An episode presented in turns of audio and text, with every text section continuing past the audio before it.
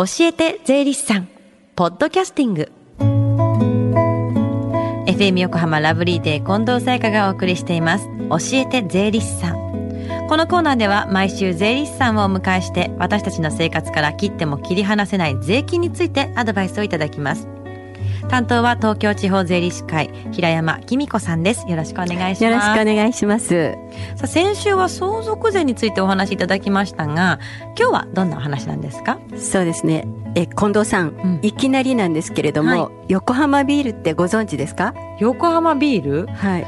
知らないです 意外とね、うん、あの知られてないかもしれないんですけど、はい、なんか横浜の水道水の水源にあたる山梨県道志村の道志川の湧き水を使ったビールで、はい、まあ、来月下旬から販売するらしいんです。あそうなんです、ね、えー、で結構ねまろやかで飲みやすいらしいですよ。うん、えー、で情報をここで教えていただけるとは。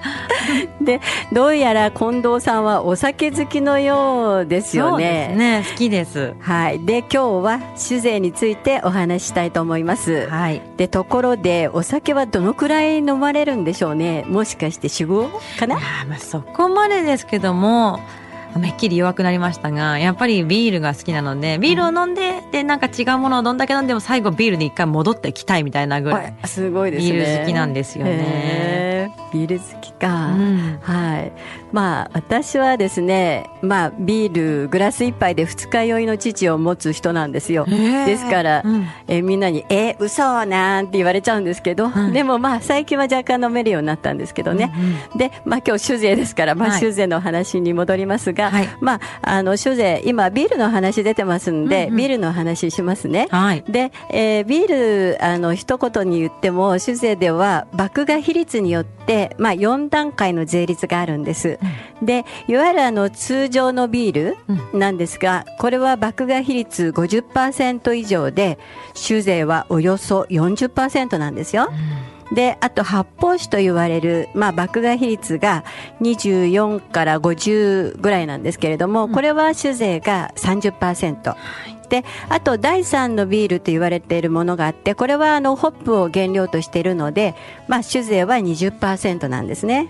もうビールいろんな種類がありますけども、もう飲むことでかなり税金を払ってるということですよね。そうですね。で、まあ、えー、実はあの、平成29年度の税制改正で、まあ、比較的あの、放送されているのが配偶者控除の見直しなんですけれども、うん、えー、実はあの、酒税でも、爆買い比率などで異なるビール類の酒税を、まあ、一律350ミリリットル間、ですねこれあたりおよそ55円に一本化するということで、えー、調整を進めてるらしいんです。うんで酒税が一律55円になると、まあ、発泡酒と第3のビール、うん、まあ、これは酒税が増税という形になりますので、うん、同じ値段になっちゃうんです、うん、でビールは酒税が減税っていう感じになって、まあ、発泡酒と第3のビールとかねほぼ同じ価格になっちゃうんですね。もうそしたら何を飲みたいかっていうのが流れてきそうですけれども。そうですね。でも発泡酒第三のビールの増税は税収アップにつながるんですか？まあそうですね。あの、ビール等はね、酒税が安くなれば価格も安くなるので歓迎されるんでしょうけど、うんはい、発泡酒とか第三のビールを飲まれていた方にとっては価格がもう上がっちゃいますので、うん、今度はビールよりも焼酎とかね、他の安いお酒に飲まれるようになってしまうので、うん、まあ酒税の税収増は見込まれないんじゃないでしょうかね。でまあ、酒税法って話は変わりますけれども、はい、酒税法といえば今年の5月27日に、まあ、参院本会議で可決成立したものがあるんですよ。酒税法、はい、どんな内容なんですか？で実はあのディスカウント店などの酒の過剰な安売り、うん、これを規制する内容なんです。まあ、具体的に言いますとね、うん、あの目玉商品で利用されているような仕入れ価格を下回る価格設定、はい、これを禁止するということらしいんですけれども、うんうん、まあ、小規模な販売店を救済する狙いらしいんですけれどね。なるほど、まあ、狙いはわかりますけど、えー、まあ、なんとも言えないですね。そうですね。なかなかね。はい。今日は酒税というテーマでお話しいただきました。税のことについてちょっと税理士さんに聞いてみたいことがあるなんていう方向けに、近くそう、えー、税務相談ができる機会がありましたら教えてください。はい。えー、実はあの、小田原支部の税務相談なんですけれども、毎週水曜日、えー、時間は午後1時半から4時までですね。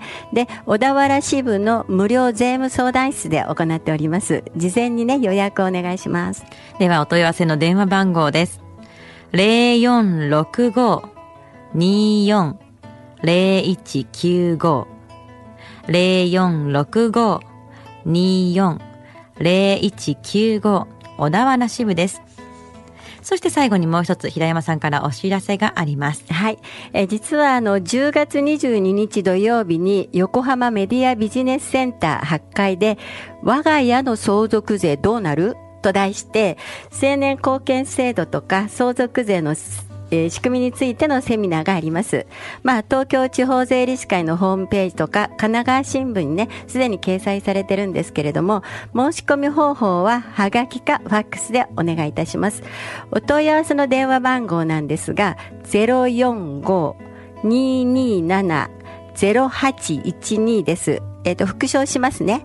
045-227-0812です。はい。はい。そして教えて税理士さん、平山さんの担当は今日で最後となりますが、この3か月間いかがでしたか？そうですね。私にとってはとっても楽しい時間で、うん、まあリスナーの方からね、今日聞いてたよっていうふうに言われると、もう本当に嬉しくて、飛び上がっちゃいますよね。で、また、あの来週から近藤さんに会えなくなっちゃうんで、はい、これまた悲しい話なんですけれども、うんうん、まあ頑張ってくださいね。私も応援しております。ありがとうございます。はい。さあ、この時間は税金について学ぶ教えて税理士さんでした。平山さん、ありがとうございました。ありがとうございました。Deep inside your ears still lingers on the fading sound of footsteps, so clear to hear whenever I find you with empty beer bottles in your hand. I see someone four years old staring back at me. Once you told me you don't know who you are, there are pieces of you lost somewhere along the way. And you've been searching hopelessly in a wrong place. Cause they have always been with you from the very start. So many years you haven't been yourself.